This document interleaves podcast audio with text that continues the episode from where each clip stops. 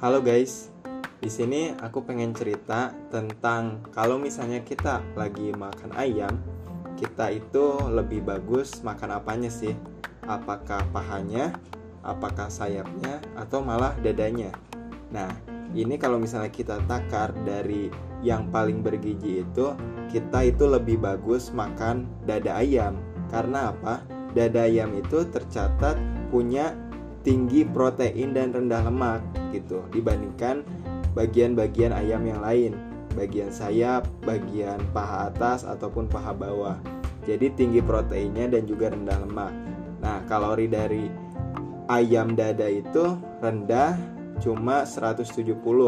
Kalau misalnya sayap itu 240 kalori, kalau misalnya paha bawah itu 180, kalau misalnya paha atas itu 210. Ya, tentu kita tahu yang paling rendah lah yang paling sehat. Nah, kalau misalnya jumlah protein pada bagian dada ayam itu di atas bagian paha atas dan juga paha bawah dan juga sayap. Intinya dada itu proteinnya paling tinggi, yang kedua itu paha atas, yang ketiga itu paha bawah, yang keempat itu sayap.